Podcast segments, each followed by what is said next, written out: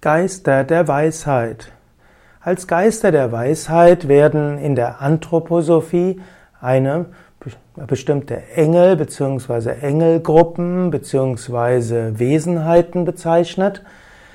Als Geister der Weisheit werden in verschiedenen Kulturen und Religionen bestimmte göttliche Kräfte bezeichnet, die uns zur Weisheit führen wollen.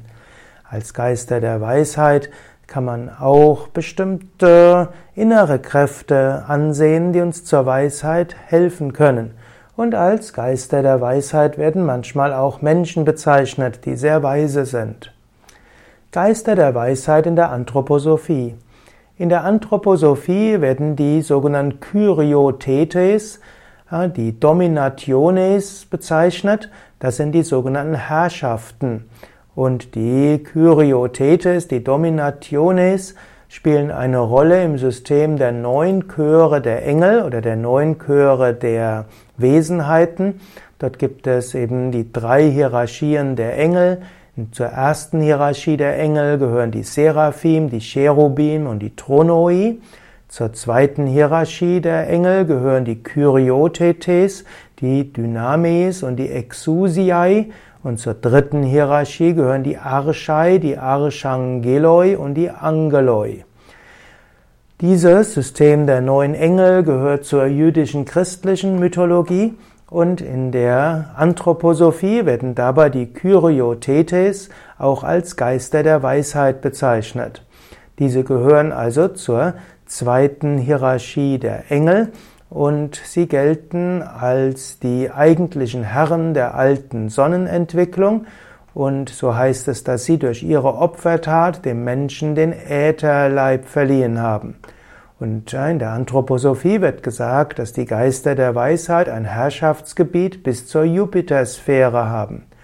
Und so heißt es auch, dass die Gruppenseelen der Pflanzen die Nachkommen der Kyriotetes sind.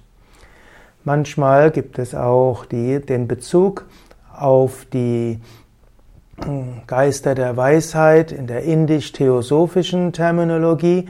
Dort werden die Kyriotetes hm, auch genannt, aber als Geister der Weisheit gelten diejenigen, die mit dem Mahapurusha zusammenhängen. Geister der Weisheit gibt es in verschiedenen Kulturen manchmal eben auch als Engelswesen, manchmal auch als Gottheiten und Götter bezeichnet. Im Indien zum Beispiel wird Saraswati wie auch äh, Ganesha als äh, Gottheiten der Weisheit bezeichnet. Saraswati ist die Göttin der Weisheit.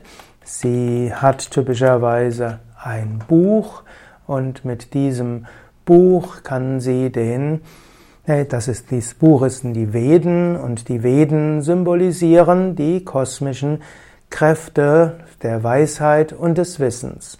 Auch Brahma, der Schöpfer, wird mit den Veden dargestellt und gilt deshalb auch als Engel der Weisheit oder Gott der Weisheit.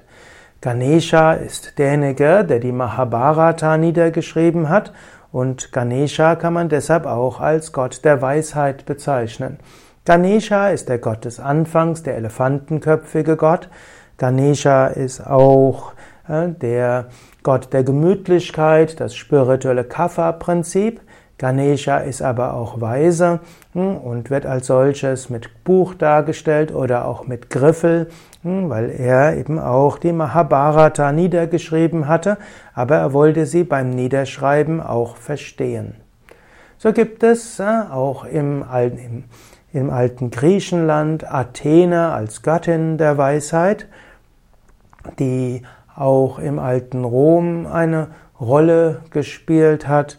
Es gibt äh, in der ägyptischen Mythologie die Göttin der Weisheit, manchmal ist Isis die Göttin der Weisheit und auch in den orientalischen Religionen. Weisheit ist eine kosmische Kraft, sie ist im Menschen wirksam, sie ist auch außerhalb des Menschen wirksam und so kann man diese verkörpert sehen als Göttin der Weisheit, als Gott der Weisheit, als Engel der Weisheit oder eben als Geister der Weisheit.